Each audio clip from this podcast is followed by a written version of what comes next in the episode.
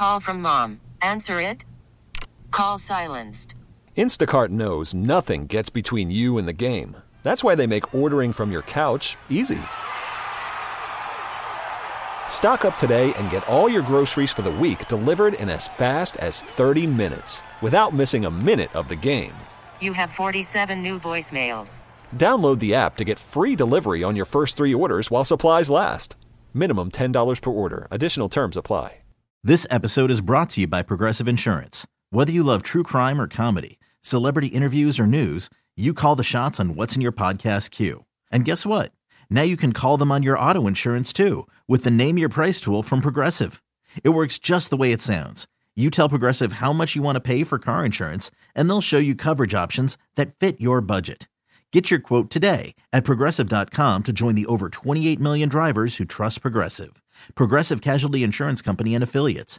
Price and coverage match limited by state law. I'm Sandra, and I'm just the professional your small business was looking for. But you didn't hire me because you didn't use LinkedIn jobs. LinkedIn has professionals you can't find anywhere else, including those who aren't actively looking for a new job but might be open to the perfect role, like me.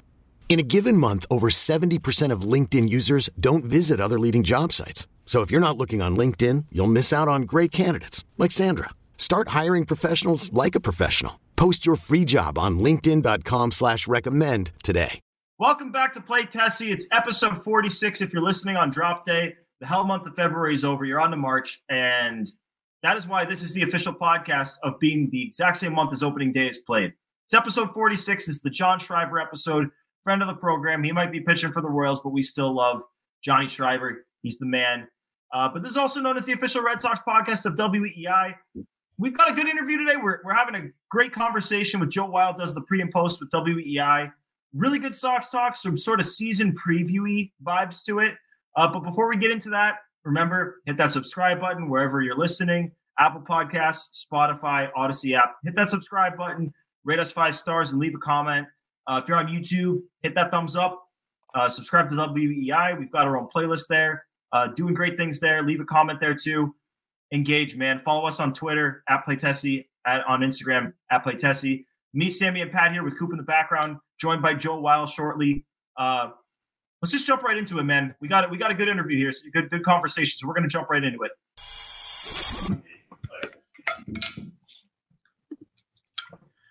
We're joined by Joe Weil. He does the pre and post on WEEI. We are also WEEI, so we're partnering up. We got a good show for you guys today. Joe, how you doing? Doing well, doing well. Thanks for having me, guys. Yeah, no, we uh, it, it felt right because we're going into March. It's not March right now, but if you're listening, it's March, which is which is freaking great because I despise February. February, I think, is like the worst month of the year. So Easily. you're on to the other side, and I think it's appropriate that we start to preview this season. So the Red Sox are at spring training. The games have started. You've seen what what is what are some things that you've seen that I guess you think people can look forward to this season? Well, I, I, think the young guys to start, and Roman Anthony being in the lineup, getting a chance to, to have him in some spring training lineups and, and actually delivering on some of what we saw last year is is pretty enticing. And I, I don't expect to see him in, in 2024, but at the same time, to know that he's a guy that's on the horizon is is something that's that's pretty exciting to think about. You know, along with Marcelo Meyer and Kyle Teel, I do think that the future with the position player prospects is bright.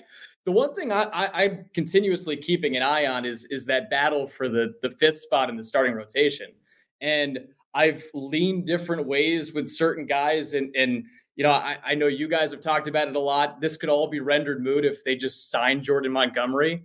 That we don't have to rely upon, you know, a Garrett Whitlock or, or a Tanner Houck or Josh Winckowski to be that fifth starter, but for the time being, that's a spot that needs to be filled. So who's going to win that spot? And I think all of them have a, have a case. I, have been particularly intrigued by Alex Cora talking up Josh Winckowski because I thought after what he did in the bullpen last year that that was just going to be his long-term future after what we saw from him, you know, in the starting role in 2022. But he's he's getting a shot, and and at least he pitched well last time out, and so we'll see how it shakes out.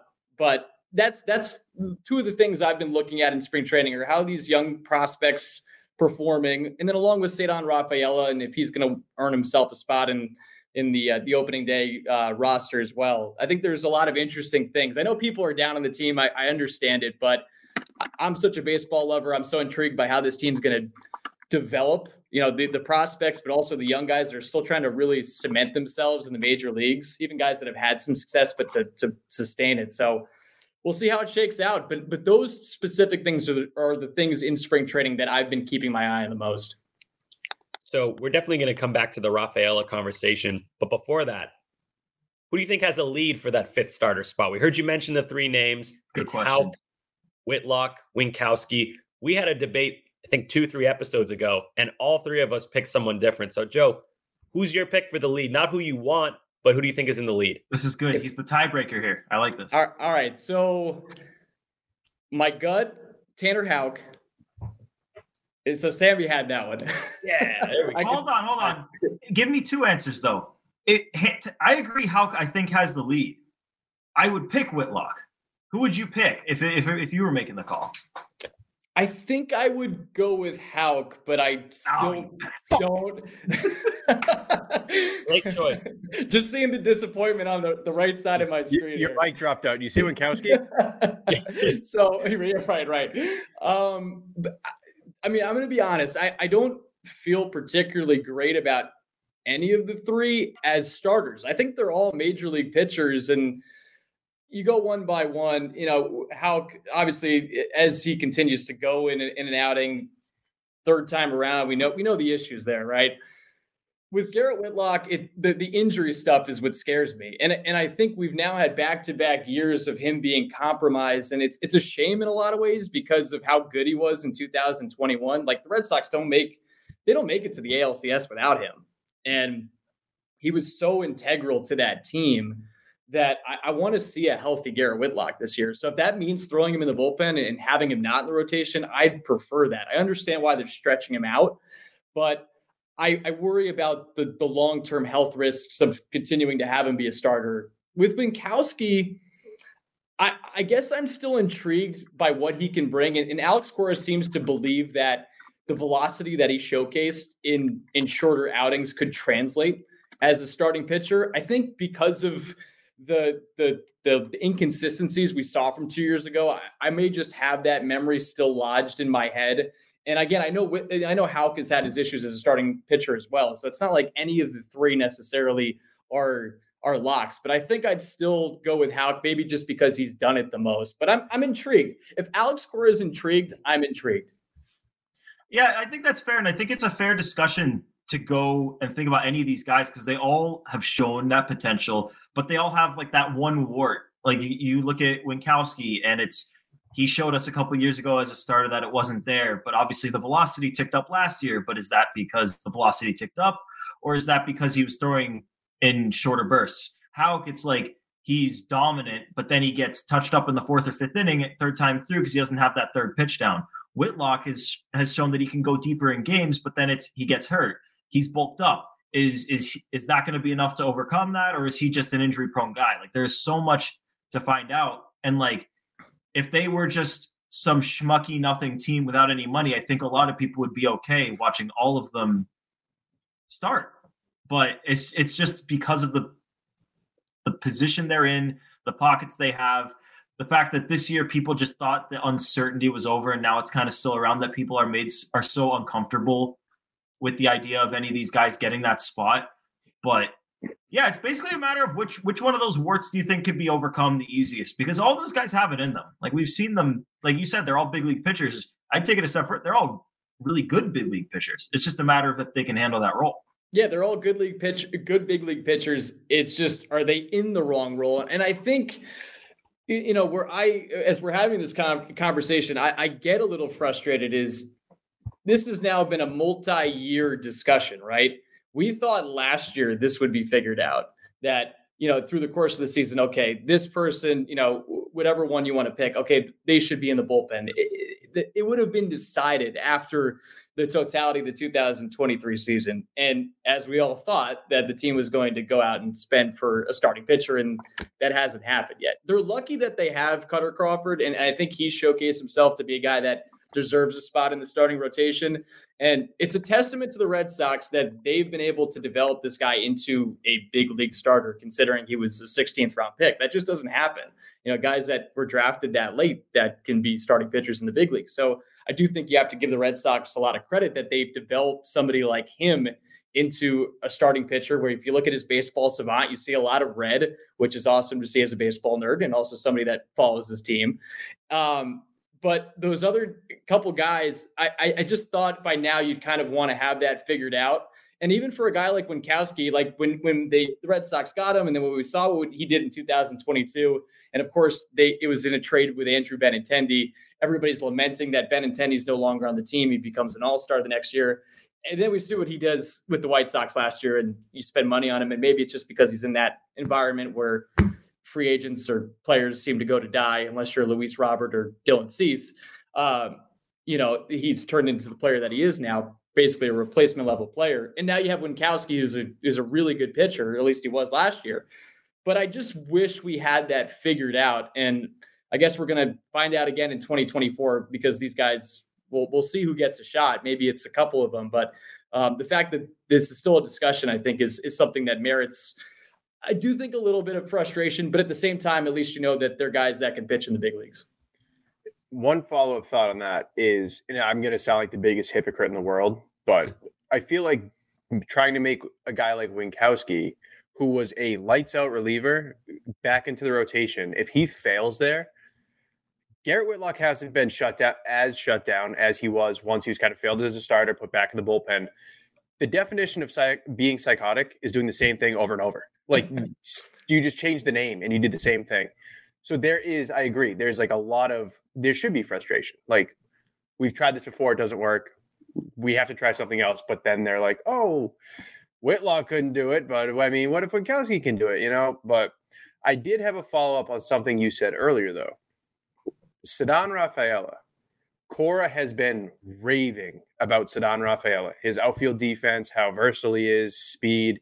He said the swing and miss needs to go down. We've talked about a little bit here. I want your take here. Do you actually, it's two parts. Do you think he should be on the opening day roster? And do you think he will be on the opening day roster due to service time manipulation?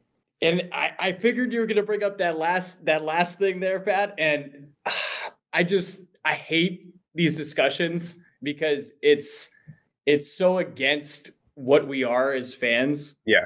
Like, oh, you're probably good enough to be in the big leagues, but yeah, we're going to leave you down there to get an extra year of control. And I, I used to broadcast games in the White Sox system, and this was the whole thing with Eloy Jimenez and Luis Robert. And it drove me crazy because I'm like, just I want to just see these guys in the major leagues. Um, I I think he will end up being on the opening day roster. Could be wrong, obviously. It's just a guess, but I think that that Alex Cora likes what he sees. I, I do think, despite him still swinging at a lot of pitches in the minors, you saw the numbers last year. I had a chance to see it a little bit, filling in on some games for the Woo Sox. He, he dominated that level. I don't I don't know how much it would help him to go back down. And then on top of that, I, this Red Sox team, despite now having Trevor Story back, is, is, is a player that you're going to have opening day. God, you know, knock on wood, nothing happens in spring training. Um, this team need this team needs defense, right?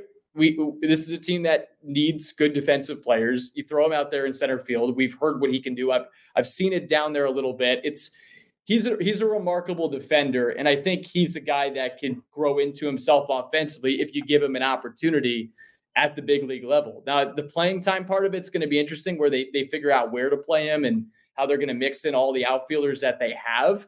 But I think he's a guy you want on your team based on all he can bring. I mean, I think he can affect the game in a lot of different ways.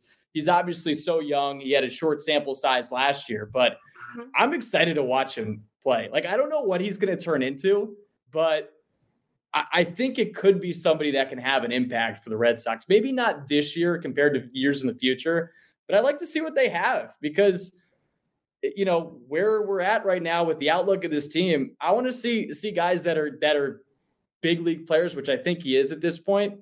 I want to see what they can do. Why not? So I understand the service time thing. What I would advise, I'm curious what you guys think.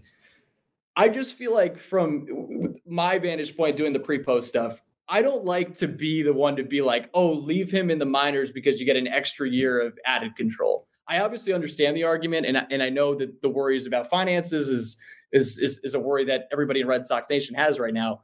But if you're, I just feel like if you're a fan, like you want to see this guy in the major leagues, right? Like, why do we need to wait a year and a half? Yes, or a month and a half. I understand you you get another year of control, but I I, I just want to see him play. I want to see him play at Fenway. Is that is that selfish of me? Maybe, but uh, but No, that's that that's that's what I want. Sammy, think- give your take on this. Give your take Yeah. on this. So I unfortunately I think they should keep him in AAA until I believe it's May 16th to get that extra year. And that's not because I don't want to see him in the majors or anything like that. It's just that's the way they operate now. And I feel like it would be a big departure from everything we've seen over the last 3-4 years for them to suddenly stop caring about things like service time or keeping him the extra year, small things like that. And I know the counter argument to that would be if he finishes top 3, I believe in rookie of the year after starting in the majors, they get an extra what draft pick or something. It's They, they get comp compensated. pick, yeah. Yeah. Yeah. comp pick. Great, but like that just seems like a very flimsy plan for a team that's operating as if they're a small market team, playing pretend like a small market team. I think you have to continue that act until you're ready to completely change. And you got Jordan Montgomery begging to be signed by the Red Sox, and they're not doing it. So I don't think they've changed. Therefore, I think you have to keep them down for a month and a half, and then you reap the benefits, what, five, six years from now when you get an extra year of control. It sucks. I hate it. It doesn't feel like a fan desire, but if that's how they're going to operate, I don't feel like now is the time to stop operating in that way, if that makes sense. It does make sense. I'm curious though. Do you want to see him on the opening day roster? Say that that didn't matter. Oh, oh, if it, if it didn't matter, of course, man. I, I love Rafael. He's one of my favorite prospects in the system. I love those high floor guys. Like he he can hit at like a 40th percentile rate, like unimpressive, still be super valuable. So of course, I'd love to see him as a fan on the opening day roster. I think that'd be great. and It would be exciting for the fan base. But it's hard for me to to say that without also in the back of my mind thinking about the way that this franchise has operated in recent years. It's just I, I don't know. I don't see them leaving that style of operation anytime soon. So so why with Rafaela? And and I understand that. It I just it, where where our perspective is, I, I still it, it it's hard for me to advocate for it, especially because you just never know what the future can hold. Also, you don't know. Like I wonder, it, say the Red Sox do need him early in the year, maybe for depth purposes. I mean, it, it, I just feel like if, if he's a guy that deserves to play, he should play. But I get it. I mean, and and I, and I think a lot of people are thinking that way now. It's it is unfortunate that people like that, that that these are thoughts that are in our head. Oh, if he gets another extra year, you know, or the Red Sox get an extra year of control, does it does it allow him to keep him longer instead of just being able to sign him long term? But I'm I'm always going to be team advocate for them to play because you know I just always I always thought it was such a bummer when when this really the wave of any of this stuff started. And I, and I know it, it became a bigger issue for Major League Baseball with Kris Bryant in, in 2015 with the Cubs and and like that, that that they had to wait an extra time to get him to the big leagues and even though he was he was ready for it i'm just ready to see this dude play and like you you speak to to some of the, the the decisions that have been made in the offseason with the red sox and the excitement level of this team i think this is a guy that could be really exciting to watch and i'd like to see it from day one but i do understand that perspective Pat, where are you at on this? Yeah, I'm kind of in the middle. Like I think it's so contextual. uh, choose a side I know. I I want him on the major league team. I do. I want him to be the starting center fielder. At the same time, do I understand why you send him back down from a team construction management standpoint? Yes, but it, because it's the, the Red Sox in all likelihood won't be that good this year. So getting that extra year of control down the line will add up. That being said, if let's say the Orioles don't start Jackson Holliday in the MLB this year, that's where you're like, all right, this is ridiculous. They, they just want a year of control because that's a guy that impacts a team in a way that they're already a playoff team. They are in another echelon if Jackson Holliday is as good as people say he is. In Ceddanne's case, he would make the Red Sox better. Up the middle defense would be incredible with Wong, Story, Casas. Hopefully, Vaughn Grissom is at least average at second base. But off the bat, it's just so hard to be like, yeah, it's definitely worth losing a year of this guy for what's more than likely going to be like a 500 team. But I'm with you, Joe. I completely 100% hope he is the starting major league center fielder on opening day. Can I Pat, take the other end of this? Like like big big difference if it weren't a bridge year, Pat. That's a good point that I didn't touch Yeah. on. I think that if it were a team that wasn't far and away the fifth best team in the division right now, then you'd be more open to saying, "All right, screw it. We need this defense. Start him in the majors." But hard for me to come around when it's a bridge year and they're It's the telling you same. Ceddanne's floor is what Alek Thomas is for the Diamondbacks. Like even if he can't hit, that defense is so valuable in Yeah. the right spots. And that I mean, that's his floor. So yeah, like even a guy like that, if he can't hit his rookie year, it's he should be the opening day center fielder. He should be. Worried about letting someone else pick out the perfect avocado for your perfect impress them on the third date guacamole? Well, good thing Instacart shoppers are as picky as you are. They find ripe avocados like it's their guac on the line. They are milk expiration date detectives. They bag eggs like the 12 precious pieces of cargo they are. So let Instacart shoppers overthink your groceries so that you can overthink what you'll wear on that third date. Download the Instacart app to get free delivery on your first three orders while supplies last. Minimum $10 per order, additional term supply. This episode is brought to you by Progressive Insurance. Whether you love true crime or comedy, celebrity interviews or news, you call the shots on what's in your podcast queue. And guess what? Now you can call them on your auto insurance too with the Name Your Price tool from Progressive. It works just the way it sounds. You tell Progressive how much you want to pay for car insurance, and they'll show you coverage options that fit your budget. Get your quote today at progressive.com to join the over 28 million drivers who trust Progressive. Progressive Casualty Insurance Company and Affiliates. Price and coverage match limited by state law. Hiring for your small business? If you're not looking for professionals on LinkedIn, you're looking in the wrong place. That's like looking for your car keys in a fish tank. LinkedIn helps you hire professionals you can't find anywhere else, even those who aren't actively searching for a new job but might be open to the perfect role. In a given month, over 70% of LinkedIn users don't even visit other leading job sites. So start looking in the right place. With LinkedIn, you can hire professionals like a professional. Post your free job on linkedin.com slash recommend today. Odyssey is giving you a chance to win a trip to London to see Taylor Swift at the Eras Tour. It's Tay in the UK. Hey, it's Taylor. Just download the free Odyssey app, log in and listen to a participating station for a minimum of 60 minutes to get your daily entry. And you could win a chance to fly off to London with three friends and see Taylor. I can't wait to see you at the Eras Tour in London. For more, go to odyssey.com slash Taylor. Tay in the UK. It's on the Odyssey app. Thanks to Republic Records. This is a national contest. I'm going to take the other end of this because if it's up to me, there's still multiple free agents out there that could give you guaranteed production. You could go either way with it. You could go with the Michael A. Taylor and prioritize the defense, throw Jarren Duran in left, or you could go with Adam Duvall, who I guess you could play left or center, or you could get the HF bats or play first. Like you could go a bunch of different routes with this. And like this is service time aside. The way I look at this is you start new every season. They have a chance every single season. There's only been two seasons where I've ever counted them out on day one, and that was 2013 and 2021. And we we know how both of those seasons went. So the way I see it is try as hard as you can from day one. There's a good chance that just like Jarren Duran last year, someone's going to go down and he'll find his way into the lineup. Definitely before I would think before. Well, what Sammy? What's the date? Is it May 16th?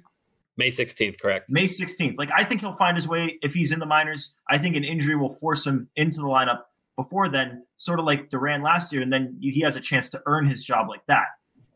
But I don't know. It just feels like they're focused on building. Isn't that worst case scenario though? If he starts in the minors and then comes up before May 16th, because then You got to you earn your job, man. You got to earn it. You don't get You the rookie of the year kind of top three reward if he gets that either. Because then you then you Well- get no compensation either in not terms winning. of years or. He's not earning the rest of the case, year. I hate thinking like this. I really, really do. And this, this is is how we operate. and this is why I was just saying eh, from the the, the fan. I I also, it, you, it's interesting, Gordo. I- You you bringing up Duran because right when he came up, it was from the get go. He was productive, right? And now Yeah. I was just looking this up to make sure I had it right. It was it was in mid April he came up, so they they had a need for him at that point. because you just never know from an injury standpoint how it goes. Like how like it, worst case scenario, how long do you wait to bring him in if if the injuries pile up in the outfield?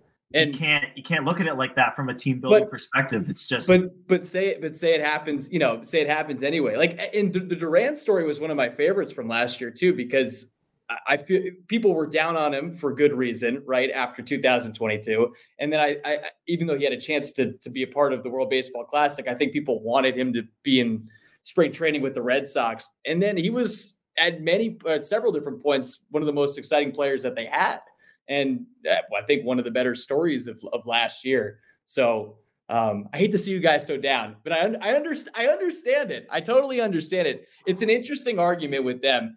I actually was uh, curious from your guys' perspective the the beginning of the season slate for the Red Sox. Have you guys really taken a look at like the the April calendar? Yeah. Because I start all on the West, right? Is it, it's like nine on the West Coast? So 10? they start they start on the West Coast, right? So they play they play four. It's ten on the West Coast. It's they get four against the Mariners, so I think we expect to be a solid team, especially on the pitching side. Then they got the A's, Angels, then they come home, they play the Orioles, who are, are expected to be good. Angels again, Guardians, Pirates, Guardians, Cubs. I mean, would it be that crazy if they started off pretty well this year? That's not bad. And then you get the West Coast trip out of the way. Don't do this to me, man. You're talking me into this team. already Listen, doing but you like, guys, you guys talking about control and, and and and worrying about that, which I, I do understand. But I'm trying to get inject some positivity in here because I was looking at this today and I I, I just looking at the teams that they start off against, not exactly world beaters. Obviously, they start off with the Orioles at home, but not not not that tough a schedule to begin the season. The Mariners the, is kind of tough. That's Mariners like, could be tough. Yeah. Uh, if you, they could make your bats ice cold right off yeah. the bat, but but hey, Angels, Angels and A's. No, you you got me. You've got me there. Because what is it? Where's the four game series? Is the four gamer in? uh it's in Seattle. Yeah. So it starts in Seattle to start okay. off the year. So then you yeah. got six, six against Oakland and LA. You you take two in Seattle, and you should get at least four of the six, and then you start the season six and four. See, there's a smile. I see one smile there. That's what and like. there you go. You go from there. I, I listen. I will always believe that they have a chance to compete in any given year until until they show me they're out of it. Like last year, I was all in on it until I think after that Blue Jays series in August. Like everyone else was trying to get the trying to force the sell, and I was all in on the buy. I, I didn't want them to sell. I, I they were a couple games out. We see teams like that compete all the time and go to the World Series. You saw it with the Braves. You saw it with the Nats. Like it's baseball, man. This it's it's 162 games and anything can happen in any given year. And I feel like no fan base should know that more than this. And especially right. at the beginning of the season, like optimism is bound. I, I I understand the pessimism right now, but to your point, I like last year, I, I was still in on the team, and I especially remember there was a series, a two gamer against the Braves, where they came back against Spencer Strider. It, you know, Casas had a good game. I think it was Justin Turner hit a go ahead two run double, and and they won that game. And I remember I did post game afterwards, and I was like, this team should buy. And then obviously they did, and, and the wheels fell off in the end. But yeah, I I, I I wonder eh, now the flip side to that opening stretch conversation is say they go three and seven on that road trip. People would might, might be might be out from the get go because 2019. Right. Yeah, yeah. that's the 19er. That's that's what I was gonna say. 2019 was like 2011, right? The highest of highs. You were the oh, 11 stunk too. Right. I remember 2011. They got off to a really slow start, and they and they obviously had that high payroll. So everyone's like, "What is this team?" It was the beginning and end of that season that was just yeah. But like, think about the the difference between 11 and 19 versus this year. Like, you can get off to a cold start in those years, and like the preseason hope of those years can kind of keep you afloat because you look at the roster and you convince yourself like, there's no way this team can actually be bad. Like, they just won a gazillion games in 2018. There's no way that the 19 team all, all they lost was Kimbrel. There's no way they're going to be bad. And but you look at this year, if they if they go three and seven on those first ten, and now you've got like Oakland and LA and the Angels out of the way. Eh, there's going to be a oh my god, it, that would be bad. That would be really bad. And There's I, nothing I, to keep you afloat if they do that. And I, and I think part of it, and I'm sure you guys feel this way, is is you you talk about those two seasons, 2011, 2019.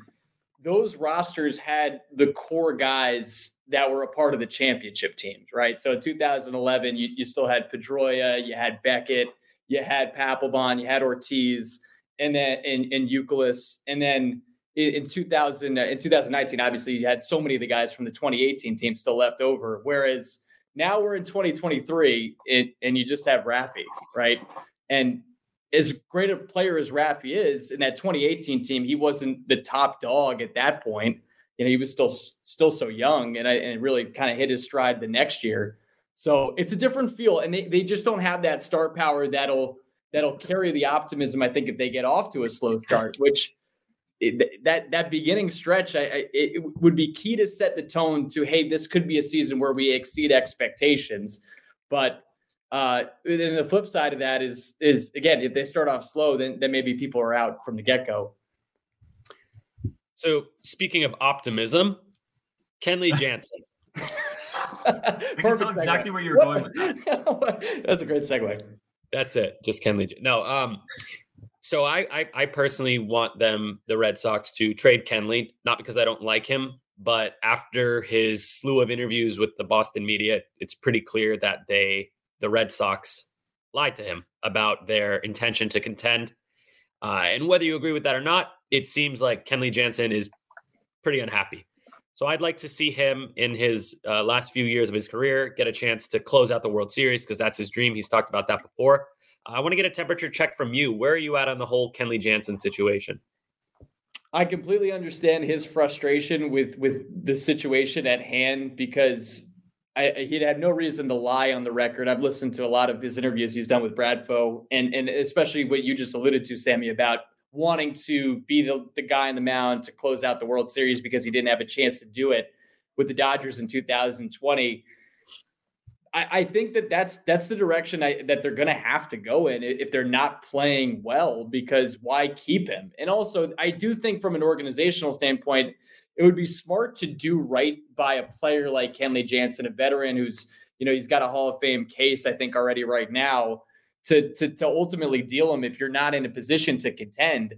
It, it's sad because I I do think he he embraced being here and and he just kind of got it. I, I always got the sense that he just got what it what it meant to be a Boston Red Sox and and and pitch in in the Northeast, which you, consider his career and, and LA is just a whole different a whole different feel to it. I'd say Atlanta in a different way too than than Northeast baseball. Like we're we're intense about baseball up here in a way that is just not normal to other markets. And I thought he embraced that and and was vocal about this team needing to add last year and then they didn't and, and to this point it's the players have been extremely honest in, in spring training about the direction that this team is now going in that i think we're all taken aback by the honesty because i think to i think about bull durham right you, i don't know if you guys have seen that i'm, Oh, sure yeah. you have Oh, yeah. yeah, oh, yeah. Yeah, old timer. But you just think of the, the the the cliches that Crash is teaching Nuke, you know, to say to the media, and and I think baseball players a lot of times kind of fall into that, which is great. This is why Bradfo's podcast is great, and what you guys have been doing with with your interviews as well, with with getting a chance to talk to some of these guys. But I I was I've been struck by the honesty from the players about where this team currently sits. Like Rafi being as honest as he is, was really stood out to me you know, just saying everybody here knows what we need. Um, and and Kenley's been the same way. I mean, I respect his professionalism uh, that he's saying, you know what, I this is this is different than I thought, but and I'm paraphrasing, but you know, different than I thought, but I'm still going to go out there and compete. But I don't see how this is going to make its way through the season unless they're unless they unless they surprise everybody and and they're like sitting, you know, atop the division toward the end of the season past the trading deadline that that he'll stay on this team just because you want to do right by somebody like that. And and and if the direction and I think you do that if, if the direction that you pitched him is different. And I know it's a different regime but I just I, it's hard for me to see him being on this team through the end of 2024 if, if if they don't add Jordan Montgomery they don't add anybody else and then they play to the the expected record that every projection has them at All right, Joe, I got a follow up for you. I'm ready. I'm putting you on the hot seat. Okay. So this is just going off of last year's bullpen and just kind of getting a feel for how Cora talks about these guys. I would say right now these guys are locks for the bullpen. Kenley, Chris Martin, Winckowski, Whitlock, Bernardino, Kelly. I'm gonna make you choose three of this list who you think will make the roster. Slaten, Weissert, Murphy, Campbell, Criswell. So you have to cut two. Well, that's tough. I I think I'm contractually obligated to say Chris Murphy because I know you you're bo- you're boys with him. Hell yeah. Our friend. All right, that was correct answer. All right.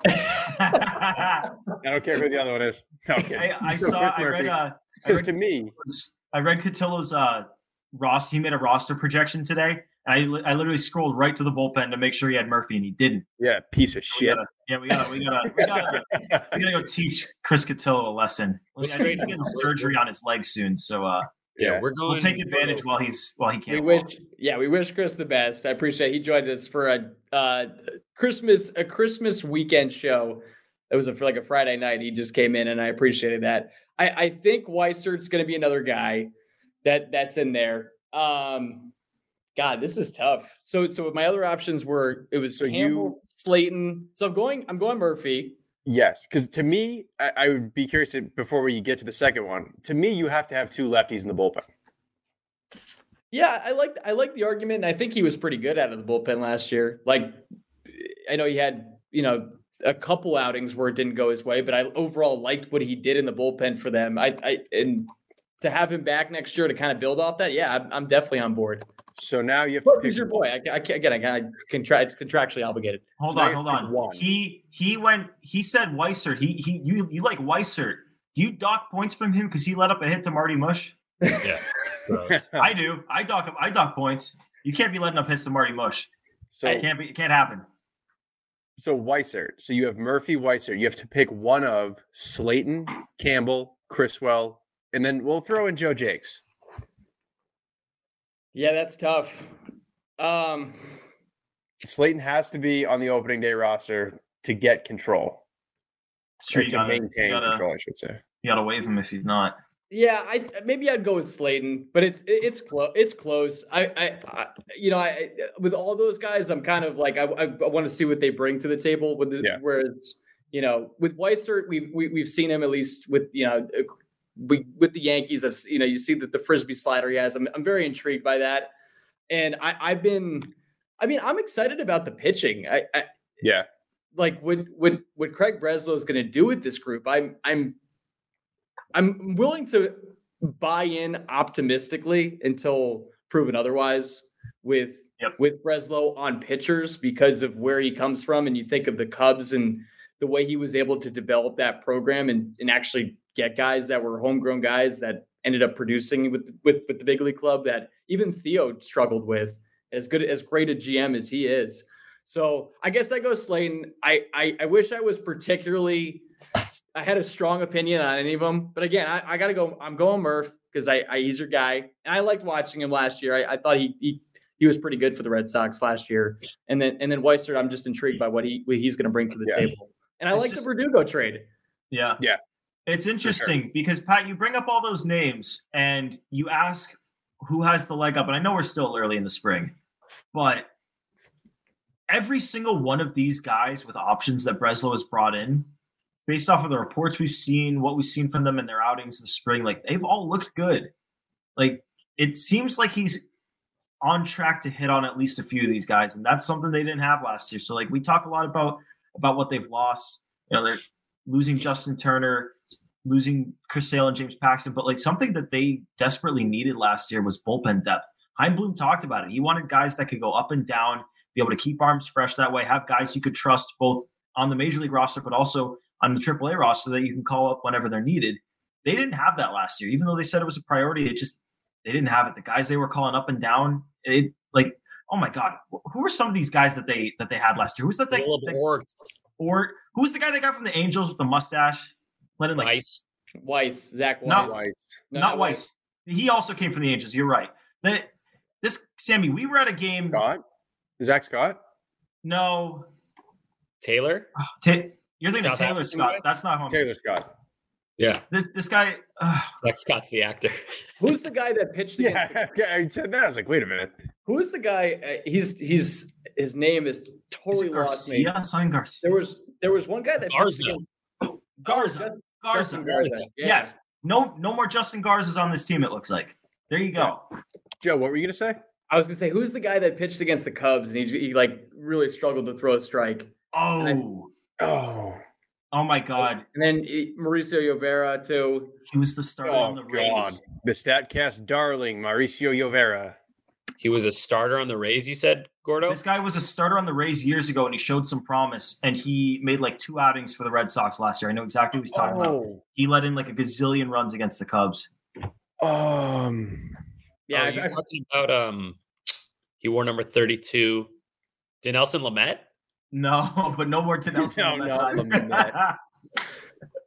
I'll try to figure it out. All right. And well, then- one name that I left off of that list, which is worth noting as Gordo brought up options. I did not list Bryan Mata there, who is out of options, I believe. and out of a elbow or shoulder or whatever. Yeah, that's the guy who's hurt right now. He is not going to make the roster, which is crazy considering where he stood in the farm system three, four years ago. Yeah, he was he, he was one of their top guys, and and I remember when I was calling games in the Carolina League, he was he actually pitched in 2019 with uh, the Salem Red Sox, and, and this is just like a it, it's it's one of those tales of how not every guy's going to work out, even if they're highly touted. But I remember back then he was like this guy could be a be a huge asset for the Red Sox, and it's like okay, when is he going to make his way up? And yeah, injuries have caught up to him for sure, and I know there there might be other things as well, but. Yeah, I I I I like their bullpen if they're bring, especially because Jansen's still there and Martin was incredible last year. I mean, what a what a signing he was. He was so much fun to watch too because he it just seemed like clockwork every time he, we went out there. But those guys you mentioned, we could probably do without. Jake, Jake Faria. Faria. Yeah, there Yeah, there, there we go. There, there it is. guy who Yeah. hurt Xander, right? He's the guy who hit Bogaerts in the wrist, right? Yeah. Yes. Well, yeah, you're Yeah. right. Mother. Okay. All right. Jordan Montgomery is a pitcher. Good He's pitch. unemployed. Some would say he's a good unemployed pitcher. I think the Red Sox are going to sign him. I will say my confidence has dwindled a little bit, but I'm not moving off of my take. You're not allowed. Joe, are the Red Sox going to sign Jordan Montgomery? Sure. All Uh. Heard it here first. That's all we need. You heard it here first, folks. It Sure. did. It, it did pique my interest a little bit when the after the Cubs signed Bellinger and Scott Boras was on on the dais there, and they were they were talking about possible, you know, their future. They were know, yucking it up. They were yucking it up. Ugh. I it's Gross. just it's it just seems like such a perfect fit. I know it's we've been saying this all off season long, but the fact that he lives here, the fact that the Red Sox need a starter, and maybe his price is coming down a little bit. I, I think the only thing that does concern me is with like a Bellinger signing, right? The the opt out thing and, and the the going for the more money per year type deal with opt outs rather than a longer term deal. I do think that works against the Red Sox because they just don't seem privy to to pushing close to the luxury tax right now. So I think the longer term deal makes more sense because you're spreading it out over years and you're not putting yourself as close. I hope it happens, guys. I mean, it it, it, it makes too much sense. He's not he's not you know, pitching Jesus or whatever religion you believe in. Um, but he's somebody that would help out this team obviously so much. He's such a consistent guy from an inning standpoint, ERA standpoint. Doesn't allow a lot of home runs, and I think he'd be a perfect fit to to supplement this this rotation that has promise with younger guys. But it'd be nice to have some certainty in that rotation because there's not a lot of it. I think Bello's going to be good. He's got to figure out how to pitch against left-handed hitters a little bit better. But I, I, I just think if you sign him, at least you're giving fans a little bit more certainty in the rotation, and and and now you're, you're you can start talking yourselves into pushing for a wild card spot. So I'm going to say yes. Okay. But I'm not that optimistic. and I'd like I like to it to be figured out. I hate that the, I do hate that this is getting dragged out, like like with all these free agent pitchers, and I would love for baseball to figure something out, but I just don't know what that is because the deadline thing, I, to me, that you're you're you might be suppressing player salaries, which I don't think is good for the game because you're forcing teams to act quicker and then for them to settle for certain things. But this dragging out stuff, it, it, it I think it's bad for the game. Start it, later. Start, I wanted to start on like January first, and it, like at least that just condenses things. Yeah, that um, may that and Sammy, that might be the answer. Like I, I wish I could come up with a good answer for it because yeah, I just think to have a, a, a, reigning Cy Young Award winner, to have Jordan Montgomery still out there, Bellinger out there. Although I do understand, like I thought the projections for him were pretty crazy. Like seeing somewhere that it was like he was going to get a 12 year deal. That yeah, like are you kidding me? Like I, I think he's a good player, but he was terrible for two straight seasons before last year. So I don't you know. Mentioned, you mentioned reigning Cy Young Award winner. I completely forgot about Snell until you just said that. He's now. still out there. It's we covered we covered this sport, and I the reigning Cy Young Award winner is just chilling, probably getting ready for whoever he's going to play for.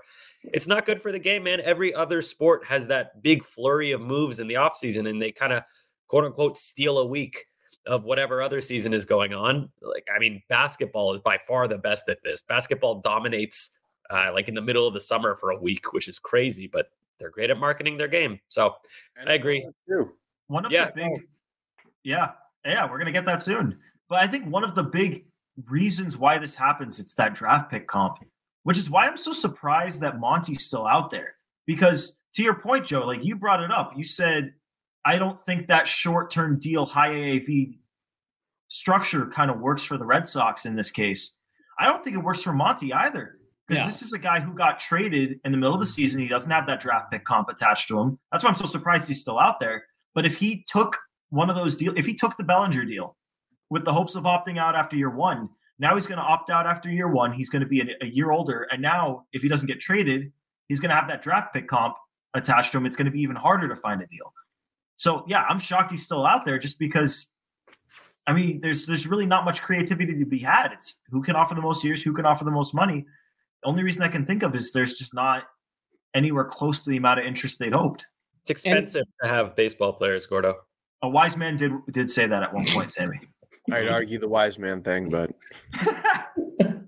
I and, and I I I think the other question too is is what what what holes like what what are you nitpicking with Montgomery? Um, because like unlike Snell, it's not up and down, up and down. It's it's you you know you kind of know what you're getting. And yes, it's not top 10 pitcher in baseball, but it's at least over this three year stretch, starting pitcher wise, it's top 20.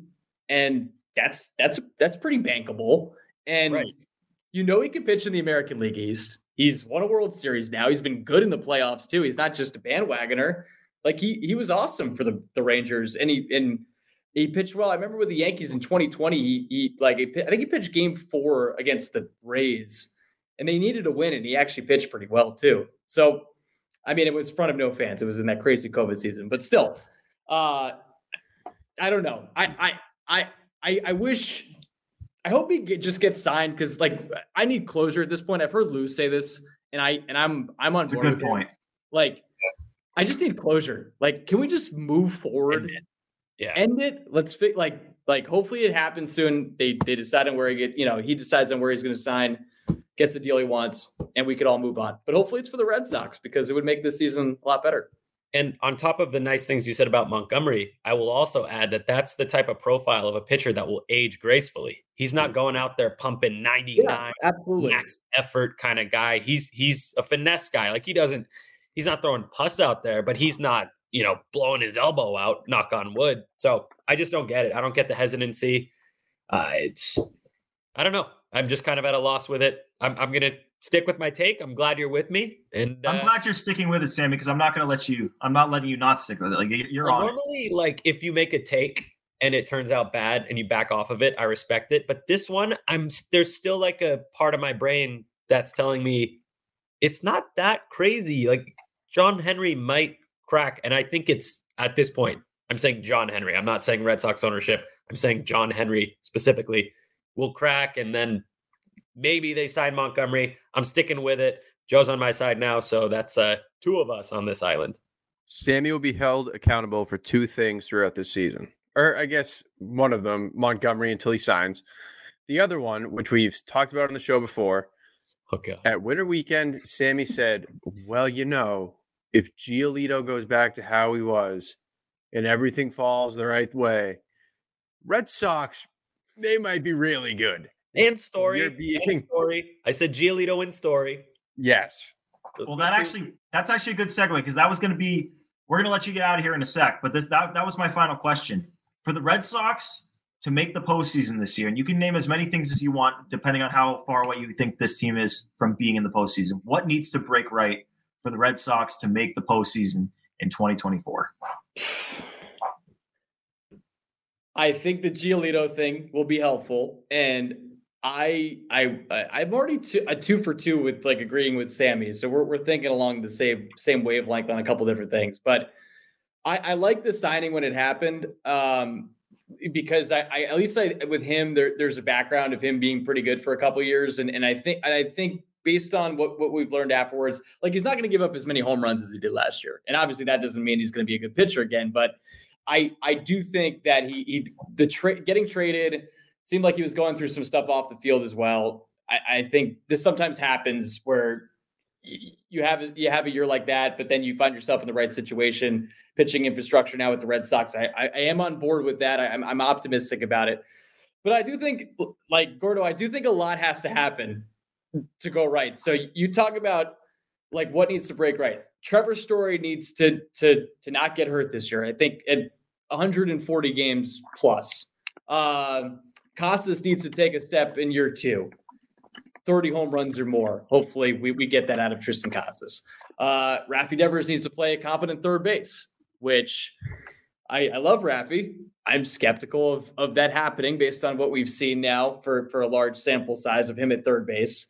They need they need Kutter Crawford to be consistent. They need Kenley Jansen and, and Chris Martin to do what they did last year. They need more back end help on the starting rotation. It's a long list of what ifs, but a couple things.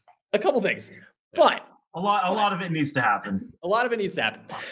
But I I I just think from a starting pitching standpoint, they need more stability. It, that's the what if. Can Giolito go back to the guy he was in in 2021, or at least the first half of 2023? Can can Brayan Bello take another step forward? Because pitching has held this team back. I think offensively, they they could be better. Like these last couple years, they could be better, especially from a power standpoint. But for a majority of last year, they were top 10 in average on base and slugging percentage. Doubles, they've been leading the, you know, they led the league in it. Again, home runs, they were down. That's that's a part of their offensive profile that I think could be better. But to me, pitching has just been the difference. Like 2022, horrendous bullpen, right? They fixed that in 2023. Then in the starting pitching side, they were they were bad. They were bottom three in innings, ERA, all that stuff, and it was an issue for them all season long. So I stick with the pitching. If they can figure that out, they, they have a chance to, to to at least compete for a playoff spot this upcoming year. But they need guys to take steps forward, and and I'm optimistic about Trevor Story's future. But this is it, right? Like he's had two down years you can't you've already that's two two of the six years you signed for. It has to start to improve. And i, I think it can but time's starting to run out on that. And and, and if it doesn't then that's going to go down as as one of the the the worst contracts in recent years that the red sox have signed as good as he is defensively because of the implications and you lost Xander and all that stuff he needs a bounce back year. And, and I'm excited to see it because I, I I think back to May 2022 when he was hitting home runs and it seemed like momentum changing home runs and at least last year playing some good defense. There are elements there, but he's got to put it together. And I think he's really the X factor for them on the offensive side. But of course, in the pitching, all comes back to starting. And if and if they can they can cobble together a solid rotation, this team's got a chance to compete for a spot. God, and all I mean, all of these things so many of them need to happen and there's so many storylines going into the air. I mean, that's why we do what we do. That's why you do what you do. That's why we're having you on here. Joe Weil, want to thank you for coming on with us, man. Joe Weil does the pre and post on WEEI for Sox teams. You excited to get going this year, man? Oh, by the time oh people God. are listening to this, by the time people listen to this show, opening day is this month. If you're listening, it's this month. Just as I as I said before, just think about that opening stretch. Could be a chance for them to start off well. But don't come at me if they don't. That's all I ask. But you can call it. All right, man. Thanks, Joe. Thanks for coming on. Thanks, boys. Thanks, Joe. Big thanks to Joe Weil for jumping on, making his Play Tessie debut. Uh, we'll be seeing a lot of each other this year. He does the pre and post on WEEI or with WEEI. A lot of crossovers happening. Like we'll we'll be seeing a lot of Joe. You'll be seeing a lot of Joe. We'll be seeing a lot of each other. Uh, Sammy Pat, we're we're gonna jump, I guess, into some Nuff said. But I think before we get into the Nuff said, because this isn't my Nuff said. I said last episode what my Nuff said is going to be. Uh, but before we get into the Nuff said, big shout out to Will Fleming for shouting out the program Yeah. on the Red Sox broadcast today when Alex Binelas came up to the plate. He talked a, a little bit about our interview about his answer uh, with Ceddanne Rafaela, talk, talking about him as the guy he thinks is going to be a stud at the big league level. That was super cool. Uh, big thanks to our boy Zach for clipping that too. That was that was awesome to hear. Like, just really cool. You know, we're we have we've had this podcast. We've done a lot of episodes, but we haven't had this podcast since they played games. So like we're still new, and it's it's really cool for us to be hearing things like that. So a lot of appreciation there. Yes, yes. Second. I mean, that was just kind of, I had to replay it a few times just to kind of know it was real. It's just weird hearing Will Fleming, a voice that I've heard so many times listening to games, and like he mentions our show. It was it was great. Uh, we really appreciate it. We work our butts off on this show, so it's nice to nice to get recognized and also agree with uh, Alex Manellis, Ceddanne Rafaela. Keep an eye out. We Why talk a did lot Rafaela about talk? Ceddanne on this show, so we'll see. I know. I was in between patients today, and I saw like the Will Fleming mentioned us, blah blah blah, and I didn't know what the context was. I thought it was on Twitter, and I looked at my mentions, and I was like, "Did he do that shit on the broadcast?" Yeah. And I was like, "I was like, yeah, that was pretty sick." Yeah, shout out Will Fleming. That was that was awesome. So we're gonna we're gonna jump into some Nuff said though. Any of you guys want to go first? Sammy, you want to go first on your Nuff said? Let's hear it. Sure, sure. Um, so I found out today, in case you didn't already know, the New York Yankees are frauds because, and I found this out uh, just through my research. So here's the story: New Era posted this new line of very ugly like hats and jerseys Oh yeah, I saw that. where they all have pinstripes. And so I'm kind of like, there's a lull at work. I work from home. So I'm kind of just like, all right, I'm going to try to find a way to make fun of the Yankees with this tweet because pinstripes. And then I looked it up. The Yankees aren't even the first team in Major League Baseball to have pinstripes. Do you guys know who actually was first?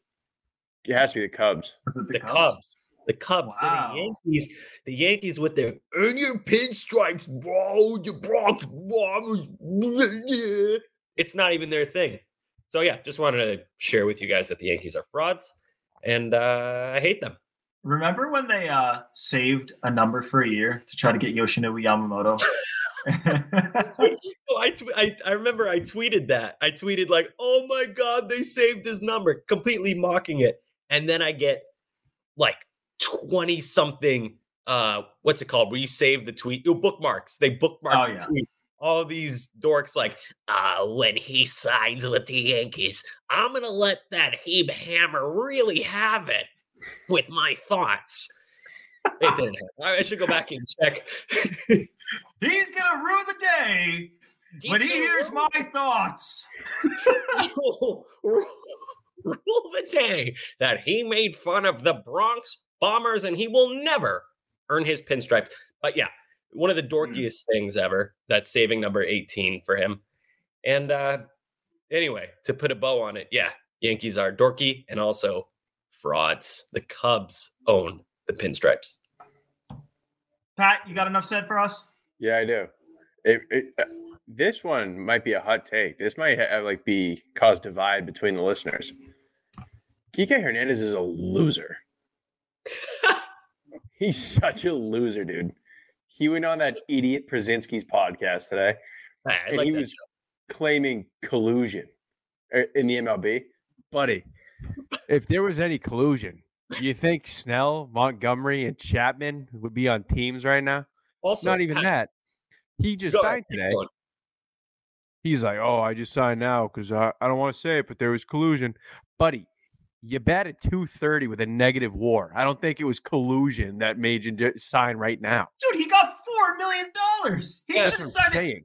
He, there are better players that are signing minor league deals, and he's the one compl- Like, hold on, I, I actually kind of, I, I think I could buy into what he's saying with the collusion thing, because I mean, holy crap! Like, how is how is no team giving these guys their value? But Kike Hernandez being the one to say it after he gets four million dollars after having like one of the worst, he might have had the worst season in baseball last year. Gordo, he was statistically the worst player in Major League Baseball last year, and he got four million dollars. Don't talk to me about collusion. I Randall agree with- Grichuk had an OPS over a thousand against lefties. I'm pretty sure, and he signed for like one and a half million. Yeah, that's what I'm saying. This he's such a loser now. He's like, When did, he sign? when did Randal Grichuk sign? He signed Diamondbacks. the Diamondbacks. Oh, right, right. You know why he took so long to sign? Because he sp- uh, he spells Randall with one L, and it's very uncomfortable to look at. Huh. Yeah, Okay. But Yeah. that- that's my thought. Kike's a giant fucking loser. we got we got dorks and losers. Enough said. We're just ripping everyone. Gordo, who are you gonna rip apart? I'm not going to rip any. Uh, so I, I, I teased it on the last show during Nuff said when we were talking about you sitting next to the to the bathroom on our flight home from Fort Myers uh, at the end of March. Yep. And I said I had a good airplane bathroom story, and I do. So this is last April. My buddy was getting married. He's getting married in Texas. So we're flying over to Texas, over to Houston for the wedding. And we're we booked the flight where we don't get to pick our seats. So we go up to the front desk to to get our seat assignments, and they tell us, "Oh, like we screwed up. Like so, you guys are sitting first class."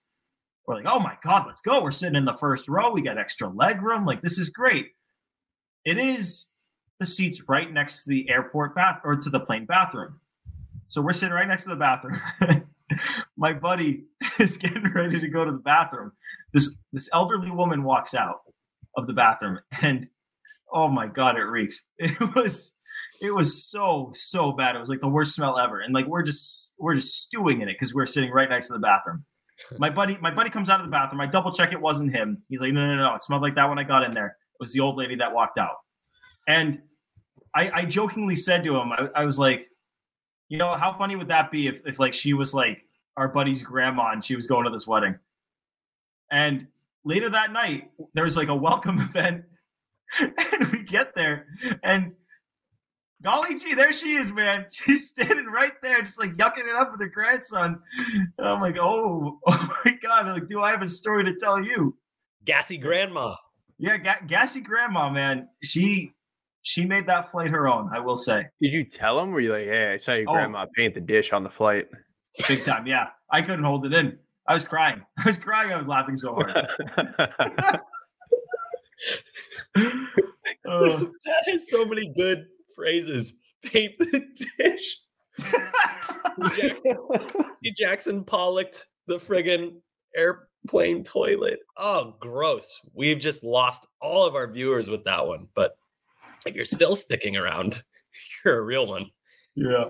Oh, also, eh, this isn't my enough said. Quick impromptu question for you, Gordo. Hmm. You took some of my uh, very smart advice and you got yourself a few kiwis. Oh, I got like a whole. I got a whole thing of these things. I got like dozens of these things. How's your kiwi experience been? Oh my god, it's so good, dude. Marissa looks at me like I'm absolutely insane when I'm just like taking giant bites out of these things. Like she's like sending like videos to people who are like, "This guy's out of his mind. Like they don't. What the hell's he doing? This can't be healthy." It's like, no, I Oh, feel it's fine. healthy. I had one before the show. Yeah, when we're in Florida, we'll get a lot of kiwis for the uh, the Airbnb, the kiwi party. We'll get Rob on the kiwi. Maybe we'll make the Red Sox a kiwi eating team, and everybody in the dugout's going to be ripping kiwis with the skin on because that's that's badass. Yeah. Yeah. All right. Cool. We we are we are a pro kiwi podcast. That is for sure. Take a bite out of those things. Eat the skin. Eat the skin if you haven't done it. It adds a nice little crunch to it. Yeah, I will say Gordo sent us a video, a video proof of him eating the kiwi. It was a bit long, That video was Yeah. long. I was like, when is this going to end? He's going to eat this entire thing on video. But nonetheless, I appreciate you providing evidence. And like I said, Pat, you're next. Coop, uh, I hope you also get on the Kiwi train. And soon, New England will be full of Kiwis. Yep. And you know what? I bet the kiwi in Florida, and I've I've no basis for this other than the fact that it's warm, but I bet the kiwi down there is good. Isn't it a winter fruit? Oh God, I didn't know that was such thing. Is it? Well, I might be. Well, I don't know, dude. I know nothing about. It. Like, come on, my head is just full of useless baseball Okay. stuff. Let's just say it's a winter fruit. And if we're spreading misinformation on the internet, it is what it is. We love kiwis. Yep, we do love kiwis, and uh, we're we're gonna sign us off here. But before we do that, I do want to just take a second. I want to express our sincerest sympathies for the Wakefield family. Uh, Stacy Wakefield, Tim Wakefield's wife, passed away. Uh, if you're listening on Drop it's just the other day, and just honestly, so heartbreaking uh, to lose both of them in a five month span. I I just can't even like imagine you know what their what their kids are going through and I know the Red Sox are are to be there for that family. They're they're great about things like this and I I know that they've got the Wakefields but like we just want to like as a podcast express our sincere sympathies to that family. It's just unthinkable what they've gone through. Yeah, well said. Uh, thank you for taking that on. I know it's not an easy thing to uh, talk about, Gordo, but uh, yeah, hug your loved ones. Life is short. Uh, all the best to the Wakefield family. We're we're heartbroken along with you. So stay strong. Yep. And uh, so that'll do it for us. Uh, signing off for episode 46. Uh, big thanks to Joe Weil for jumping on with us. We hope to do a lot with him this year. He's doing the pre and post on WEEI. Uh, we'll hopefully be seeing a lot of him. He'll be seeing a lot of us. But before you sign off, make sure hit that subscribe button, uh, hit that follow button. Whether you're listening Audacy app, Apple, Spotify, click that follow button, hit that subscribe button, rate us five stars, and leave a comment. And if you're on YouTube, make sure to hit that thumbs up. Subscribe to the WEEI channel. We've got our own playlist. Always forget that word. Uh, but yeah, hit us up on the socials at Play Tessie on both Instagram and Twitter. But yeah, for for Pat, for Sammy, Coop in the background, it's been Gordo here, signing off from Play Tessie, episode 46. Toodaloo.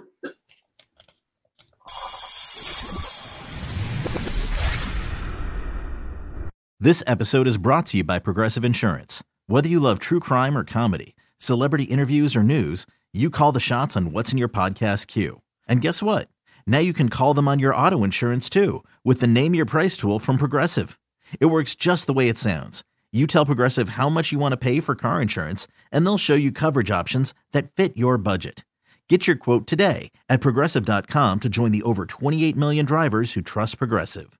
Progressive Casualty Insurance Company and Affiliates. Price and coverage match limited by state law. Audacy is giving you a chance to win a trip to London to see Taylor Swift at the Eras Tour. It's Tay in the UK. Hey, it's Taylor. Just download the free Audacy app, log in and listen to a participating station for a minimum of 60 minutes to get your daily entry. And you could win a chance to fly off to London with three friends and see Taylor. I can't wait to see you at the Eras Tour in London. For more, go to audacy.com slash Taylor. Tay in the UK. on the Audacy app. Thanks to Republic Records. This is a national contest.